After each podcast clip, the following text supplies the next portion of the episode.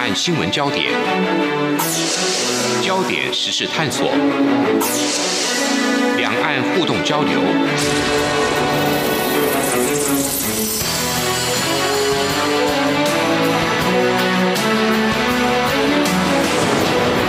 请听黄丽杰制作主持的《两岸 ING》。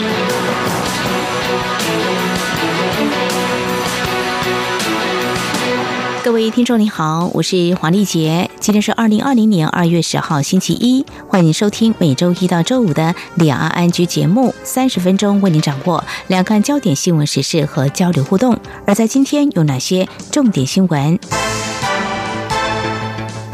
焦点扫描。俗称武汉肺炎的新型冠状病毒持续延烧，中央流行疫情指挥中心昨天公布第十八例确诊个案。这名个案值得关注的原因在于，个案一家人在旅游欧洲返国之后陆续确诊，但这名个案却没有任何不适症状。为了加强对无症状感染者的掌控，指挥中心在今天宣布，即日起确诊者的无症状同住人也会纳入检疫范围。因应武汉肺炎疫情持续延烧，中央疫情指挥中心今天还宣布，从十号开始暂停两岸大小三通的客运船舶往来。另外，也宣布从十一号凌晨零点开始，港澳人士除了商务履约、跨国企业内部调动已经取得我居留证的配偶及未成年子女之外，其余包含港澳学生在内，都暂缓来台。而获准来台者，一律都要进行居家检疫十四天。武汉肺炎疫情持续扩大。根据中国国家卫生健康委员会官网，九号凌晨零点到二十四点，中国的累计报告确诊病例达到四万一百七十一例，累计死亡病例九百零八例，超过严重急性呼吸道症候群 SARS 当时的七百七十四人全球死亡总数。中国大陆武汉新冠状病毒肺炎疫情升温，最高政治中心北京今天宣布进行小区域式的封闭管理，也意味着北京也加入封城状态。而继北京之后，上海市人民政府今天也宣布，全市一点三万个居民住宅社区，绝大部分已经实现了封闭式管理，采取出入口管理措施。由世界卫生组织 （WHO） 率领、大约十五位国际专家先遣小组，预定在今天晚上飞北京，协助调查中国的新型冠状病毒疫情。世界卫生组织 （WHO） 将于十一、十二号邀全球四百位专家参与研究及创新论坛。中央流行疫情指挥中心执行官、疾病管制署署长周志浩今天表示，能否派遣专家前往日内瓦参加，外交单位正持续努力当中。如果最后无法到场，我方还是会透过线上方式积极提问。指挥中心监测应变官庄仁祥表示，目前以台配名义提出申请参与，而专家则是以个人名义和 WHO 签订保密协定。以上就是今天的两岸焦点新闻。稍后我们将持续针对武汉肺炎疫情持续蔓延。中国最早公开武汉肺炎疫情的吹哨人李文亮医师，七号因为感染武汉肺炎病逝了。他走了，不过却带着一张训诫书。而二零零三年，台湾则是有不少勇敢对抗 SARS 的医护人员，有人不敌病魔，有人这样挺过。稍后，周建从医师将回首那段感染 SARS 的经过。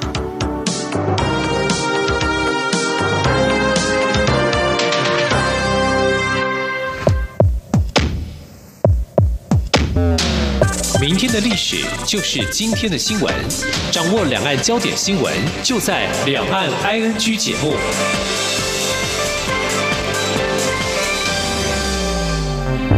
大家好，我是台大医师张尚存。什么时候要戴口罩？看病、陪病、探病的时候要戴；有呼吸道症状的时候务必要戴；慢性病患者外出时要戴；健康民众则不需要戴口罩。一般外科口罩就有足够的防护力。预防武汉肺炎最有效的方法就是勤洗手，可以用肥皂湿洗手，也可以使用干洗手。正确的干洗手使用量只要二到五 CC 就可以，不需要过多。最热门的新闻，最深入的探讨，焦点探索。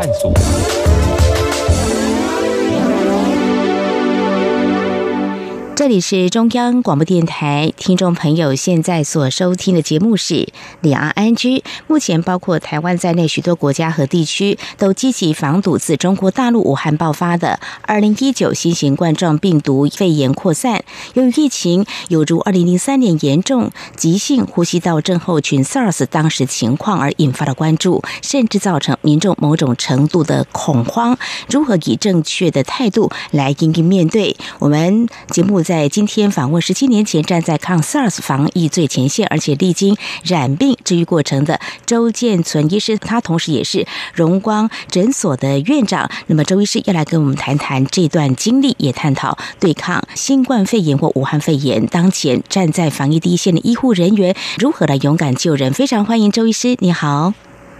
啊，主持人好，啊，各位听众大家好，啊，今天很高兴啊，在这边可以跟大家一起。交流分享是非常谢谢周医师哦。这一两天我们大家看到一个新闻，就是中国大陆武汉爆发新冠肺炎，那么已经有一名医师殉职了。我想这对于你当初十几年前抗 SARS 的时候的某些经历，嗯，或许呢会更感同身受。同时，我们得知目前中国大陆官方所对外公布的讯息，目前在中国大陆已经有三万多名的确诊病例，那么。死亡病例也突破了九百人了哦！我们要对医护人员致以最高的敬意，同时也祝福大家能够平安健康。那我们时间回溯到在二零零二、二零零三年的时候，就是包括中国大陆、台湾还有一些国家地区都感染了 SARS 哦。那么当时你也感染到 SARS，是不是请医师来回顾那个时候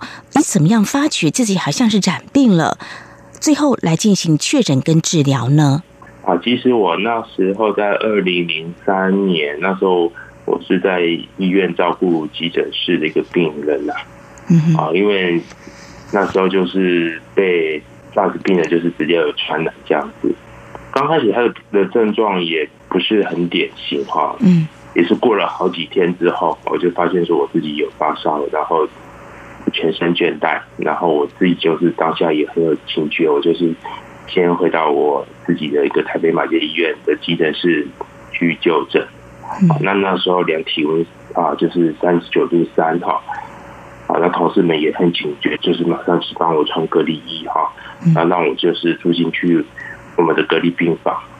那 X 光照出来之后，就发现说是双侧肺炎哈，那那时候我就知道说就惨的了哈，因为其实那时候已经有。好几个医护人员哈，就是牺牲了这样子哈。那我自己在第一线哈，然后遇到这个状况，我其实也就是心里有数，就知道说那惨的我可能也是跟他们一样。不过那时候真的是当时这个疾病实在是太恐怖了哈，因为人心惶惶。因为那时候其实台湾已经有好几个医院因为大的关系，他整个就封院的哈，和平医院的仁济医院。他们整个就封院了，这样子，那也有好几个伟大的一个医护前辈，他们就牺牲了这样子哈。所以那时候我当下我也意识到，说我有可能会跟他们一样这样子哈。嗯哼。啊，那时候刚开始染到 SARS 的当下，其实对我而言其实是晴天霹雳的感觉哈，因为会突然就是。瞬间去想说，哎，为什么得到 SARS 的是我？哎，因为自己是在做救人的工作，然后得到 SARS 的人是我这样子，然后，嗯哼，啊，从小到大发生的一些点点滴滴，就像那个 跑马灯这样一直在眼前一直播放，因为感觉就是自己就是已经有想到最坏的打算的这样子，就是一直在想一些小时候的事情，到长大成人都是努力。然后求学，然后希望说当医生去救人这个理想，所以其实想说，哎，为什么我会染病，现在变成这样子？确诊之后，我当下我直接就打电话给我父母啊，跟他们说这件事情啊。其实那时候也真的不知道打给他们说，我也不知道该怎么开口，因为真的是很难过。他们听到我的消息之后，他们也都。很震惊，而且很心疼，应该是，嗯，对，然后当下其实整个全家人都哭在一起，这样子，因为真的是很一个很悲伤的一件事情吧。嗯哼，啊，有点像是要诀别，对，因为我那时候已经是被关进去那个加护病房的隔离病房，所以说他们是不可能再看到我哦，呃，我已经跟大家都隔离起来的啊。所以那个病情的转变是很快的，是不是？恶化？呃，是也那时候其实刚得到一确诊，我就知道不行了，不行，因为这是我们的工作，所以我们可以去预期后面的一个进展的。嗯哼。但当下没那么严重，但是我们可以预期说，后面的病情进展也是一天比一天在恶化这样子。对，嗯嗯嗯嗯，对，所以自己很害怕。虽然是医护人员，但是我也很害怕，说我进在这个病房里面我就出不去了。嗯啊，但是我也跟父母告知说，我就是一定会去努力去对抗这个病魔哦，嗯一定要活下来这样子。嗯哼，啊，那那时候。我自己马街医院的那个医师导师们呢，他们都是很用心的帮我做治疗。那牧师也一直在帮我祷告，一些同事啊、同学啊，还有一些好朋友，他们的一个加油鼓气，啊，加油打气啊，所以说让我得到一些很勇敢的支持的力量啊。可是那个当下，我最重要的事情就是要活下来啊。当然，刚开始可能就是因为全身无力嘛，然后就是卧床，然后就一直要昏睡这样子。我自己呼吸的时候会觉得。吸不到空气，就是呼吸的时候微胸口里面呼不到空气。嗯嗯，所以那时候已经有一些喘的一个症状，然后就需要带氧气。然后后面再追踪 X 光片，发现他的肺炎就是越来越严重。嗯，所以那时候真的是帮助进去加护病房的那前两三天，真的是很很痛苦、很很恐怖、很担心这件事情。然后我是安排在内科加护病房里面的负压隔离病床。嗯，好，还在其实那个环境是都没有窗户的，是一个很小小的一个床位，嗯，然后是没有窗户的，嗯，因为我们的一个飞沫，我们一个呼吸的一个传染口沫是有病毒的，所以说必须是要关在这个负压的一个病房里面去安置好，然后它是有两道玻璃门才能出去外面的，嗯哼，护理站，啊，所以说其实隔着两道门，感觉就是我跟外面。真的是隔绝起来，就是我看得到外面的人，但是我跟他们是隔绝起来的。医护人员帮我做治疗的时候，他们是穿着全套的一个防护衣进来帮我做治疗的。嗯嗯。啊，那我自己是很害怕说我会把病传染给他们，那他们其实也很害怕我把病给他们，就大家都都是一个很忐忑不安的一个情况这样子。嗯，是非常谢谢周医师，您回顾十七年前的时候，你染上 SARS 那时候的一个病况哦。我想某种程度大家的惊恐是源自于，因为当时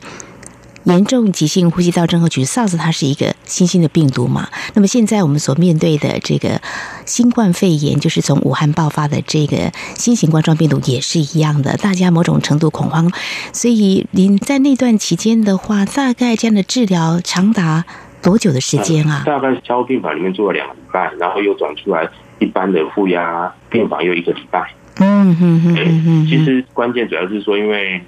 马街医院的团队，他们很老师们很用心在照顾我，然后我自己其实也是信任，就交给医院的长官们，他们来帮我治疗。然后其实也是有坚强的意志力，就是想说我自己无论如何都要活下来。嗯，所以当我自己病情有比较好，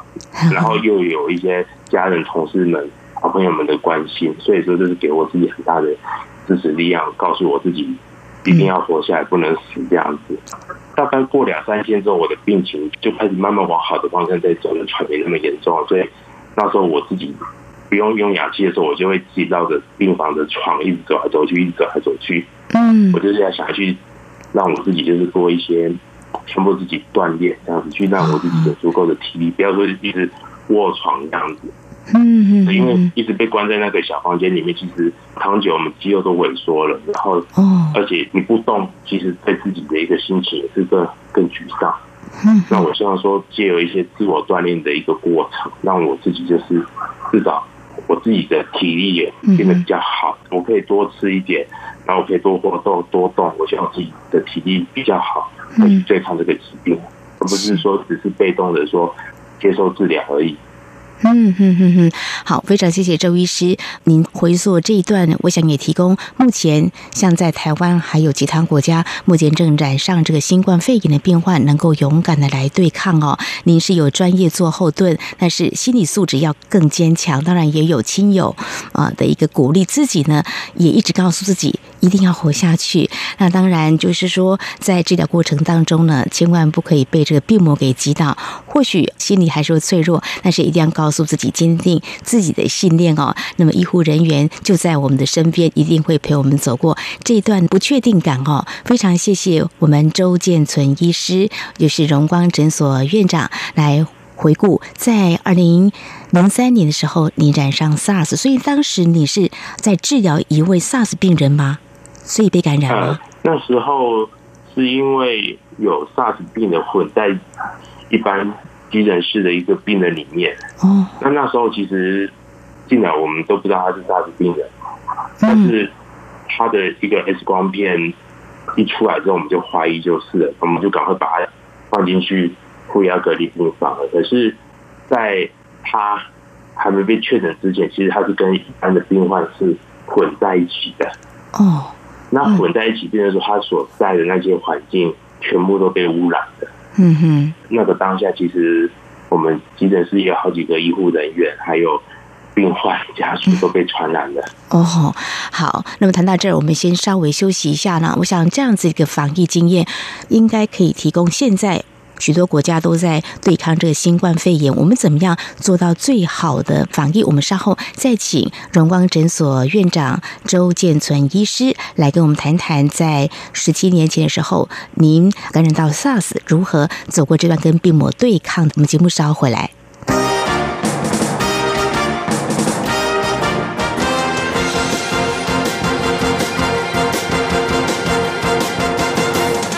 为因应武汉肺炎疫情，避免群聚感染及维护师生健康，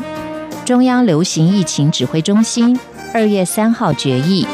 决定各大专院校将一百零八学年度第二学期开学日延至二月二十五号以后开学。另外，为了避免陆生因为无法如期返校而影响其就学权益。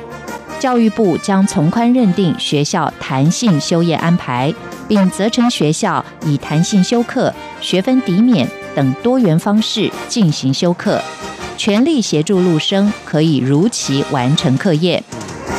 各大专院校应视疫情发展，考量个案特殊性，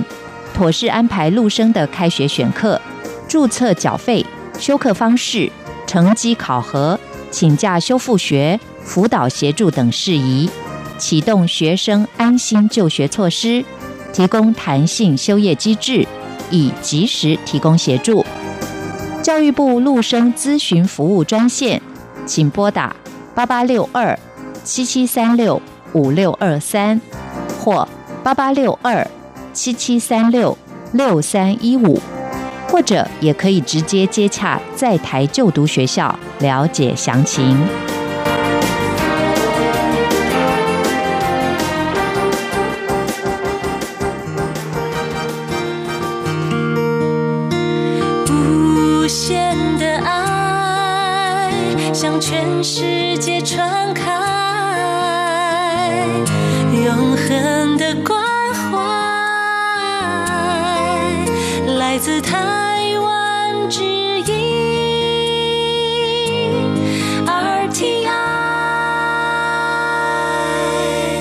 这里是中央广播电台，听众朋友继续收听的节目是《两岸安居》。我们节目持续访问周建存医师。那么，医师在十七年前，他也是抗 SARS 的医师，在治疗一位染 SARS 的病人呢。当时被感染到了，医师呢勇敢的挺过来了。今天把这样的经验来分享，特别是目前在对抗这新冠肺炎的病人呢，希望把这个经验能够提供给大家，希望大家一起加油哦。好，那么现在目前全球呃正积极来防堵这个新冠肺炎哦。那么，医师以你在那一次在治疗 SARS 病人，还有自己不幸染上 SARS 这样的经验，在看到我们在对抗这个新冠肺炎，你觉得有哪些经验可以提供做一些参考呢？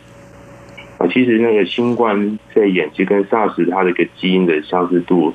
高达七十九 percent 哈，不过它的毒性相对比较弱哈，所以这部分大家可以就是也不要说太过度的去恐慌。嗯，我那时候会得到 SARS，是因为我的工作就是会直接去接触到 SARS 病患，但是一般民众基本上比较少有这样子的一个机会的哈。啊，当然我们可以去做预防，就是说还是一样，就是说去扫出人潮拥挤啊，或者是一些空气不流通的一个场所。那当然不得已去医院的时候，也是要做好一些防护，少去接触一些野生动物，那自然而然也会去减少好接触传染源的一个机会。好，那现在一定要请大家就是要好好的去注意手部的卫生，好要勤洗手，因为。新冠肺炎它的一个传播途径主要是经由我们去接触到带有病毒的分泌物或者是一个飞沫传染为主这样子。嗯，那我们的手如果说不小心去接触到病毒了，然后我们再拿这只手去碰我们的眼鼻口的话，那很容易就会造成病毒的一个感染这样子。所以频繁且正确的洗手非常重要。当然，大家戴口罩的时候。防护的部分也是要特别注意，要好好的戴外科口罩，然后好好的去包覆好我们的一个口鼻，不要留空隙这样子。啊，当然戴口罩的时机就是一般就是说在啊去人多、比较拥挤或者去医院啊密闭空间，或者是近距离面对人的时候要戴这样。这时候也是要注意自己的免疫力，因为我那时候会生病，可能也是跟我一直上大夜班，体力。比较不好也有关系，免疫力比较不好，要注意好自己的一个作息，免疫力的调整。嗯哼，是非常谢谢医师的提醒。站在医师立场，目前呢，我们对于防范这个新型冠状病毒肺炎呢，都希望。大家能够做好这个防疫措施，特别是这个旅游史，还有现在台湾有出现这个没有症状的这个感染的肺炎的情况，所以像这种情况，比如说接触的一些亲密接触者、家人，站在医生的立场，是不是希望病人也能够诚实的来告知，才不会出现感染扩大的情况？这个是一定要的哈，因为我觉得我们每个人的责任哈，就是说第一个我们要。好好去保护我们自己的身体，不要染病。第二是说，假设说我们真的不小心染病了，那我们也要好好注意我们的身体，不要让这个疾病去传播给其他无辜的人。嗯，好，所以说刚刚我们所讲的就是不要让自己去染病。但是如果说我今天假设我有一些呼吸道感染的一个症状，一些咳嗽、喘或者是全身无力、发烧症状，那我这时候我自己就要。是觉得一定要戴口罩，然后我要赶快去医院去做一个确诊。嗯哼，好，我不要传播给别人，而且我赶快去医院去想办法把我的这个疾病给治疗好，这样才不会说造成我们整个一个公卫防疫就产生一个破洞，然后反而去让我们这个社会的不安啊，然后疾病的传播变得更恐怖。嗯哼哼，是。那么接下来要请教医师，对于目前。站在收治新冠肺炎病患医疗院所第一线的医护人员，你有哪些提醒跟建议？刚才因为你描述了你自己染病的时候，有医护人员，你感觉到医护人员还是有某种程度的紧张跟恐惧的，不晓得你有什么样的建议？其实会恐惧这个是很自然，而且医护人员其实站在第一线去治疗这些。有传染病的一个病患，他们真的是很伟大，也很辛苦。虽然说新冠肺炎它的毒性比 SARS 病毒弱，但是我还是呃建议大家无论如何还是要非常谨慎小心的哈。要确实穿好一些防护装备，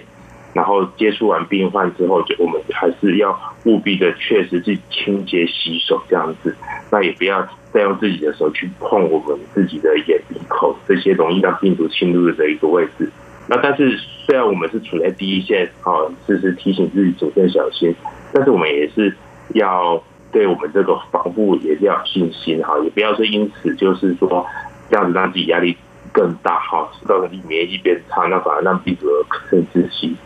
所以可能除了上班以外的时间，可能还是自己多休息啊，多放松，减轻压力。好，那当然营养补充啦，然后营养均衡啊，多运动啊，去舒压哈，锻炼体力，增强免疫，这个都是很有帮助的。嗯，非常谢谢医师建议。另外，我们也知道，在日前，我们有第一批滞留武汉的国人呢，回到台湾用专机再回到台湾，不过隔天就有人传出确诊病例。不过，大部分人目前是在隔离的状态哦。那目前是不是要持续接返从武汉等其他省市回到台湾国人的这样的考虑哦？就以这个专业的医疗防疫这个部分的话，医师你有什么样的建议呢？其实我会建议说，这次的包机把我们的国民带回来，其实基于人道考量，这个是将心比心，其实是应该要把这些同胞带回来的。但是我们一定要做好一个配套措施，就是说，既然不可避免需要把这些可能患有新冠肺炎的一个病患带回国，那我们就是一定要做好隔离检疫，那不能说让这些病患成为将来台湾防疫的一个缺口。也不要说让他们把疾病传染给其他人，好，让疫情在台湾更恶化。嗯，所以说，呃，将来如果说要去把这些可能的病患带回来的话，那其实我们台湾就是政府就是要去督导实际的登记人员，哈，嗯，就是要确定说是有紧急需要的国民是优先让他们回来的，然后在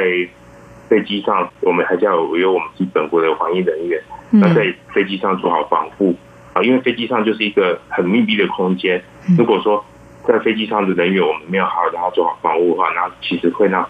这个感染在这里就是更扩散。那回台湾的时候，这些旅客就是隔离跟筛检都是要做好这样子。嗯嗯，对。然后台湾的负压隔离病房就只有一千多床，所以我们也不能说无限制的包机回台哈，还是要去审慎去评估台湾。本地的一个医疗能量，完成一批之后再开放下一批。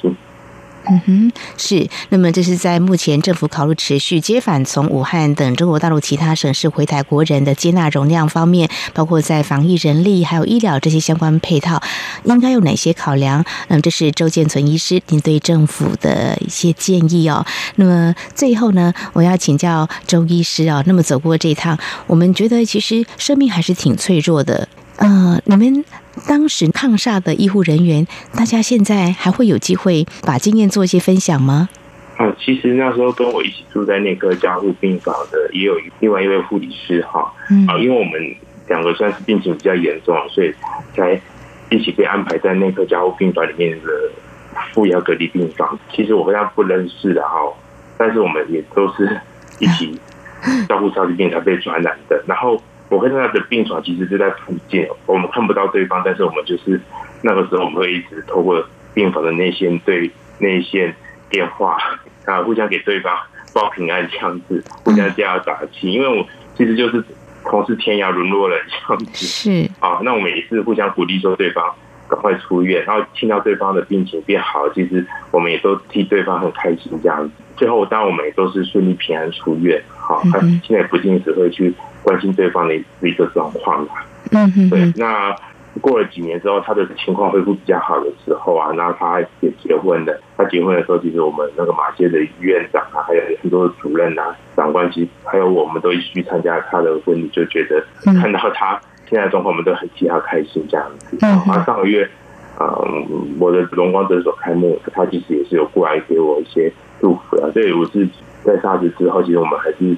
有很感谢，很感恩，说有这样的一个特殊的一个朋友。嗯哼哼，太好了！我想呢，嗯，你们走过那段对抗病毒的这种恐惧，你们挺过来了。那么，我想更珍惜所谓的生命的价值。谢谢你们持续呢站在医护救人的第一线。那么现在呢，很多国家，包括台湾，都在极力来防堵这新型冠状病毒肺炎对人类健康的威胁。非常谢谢今天我们荣光诊所院长周建存医师，你分享你宝贵的康。SARS 的经验，我们也祝福所有身边的朋友，大家一起努力加油。谢谢所有医护人员，也祝福大家平安健康。谢谢周建存医师，谢谢您。对，谢谢主持人，谢谢大家。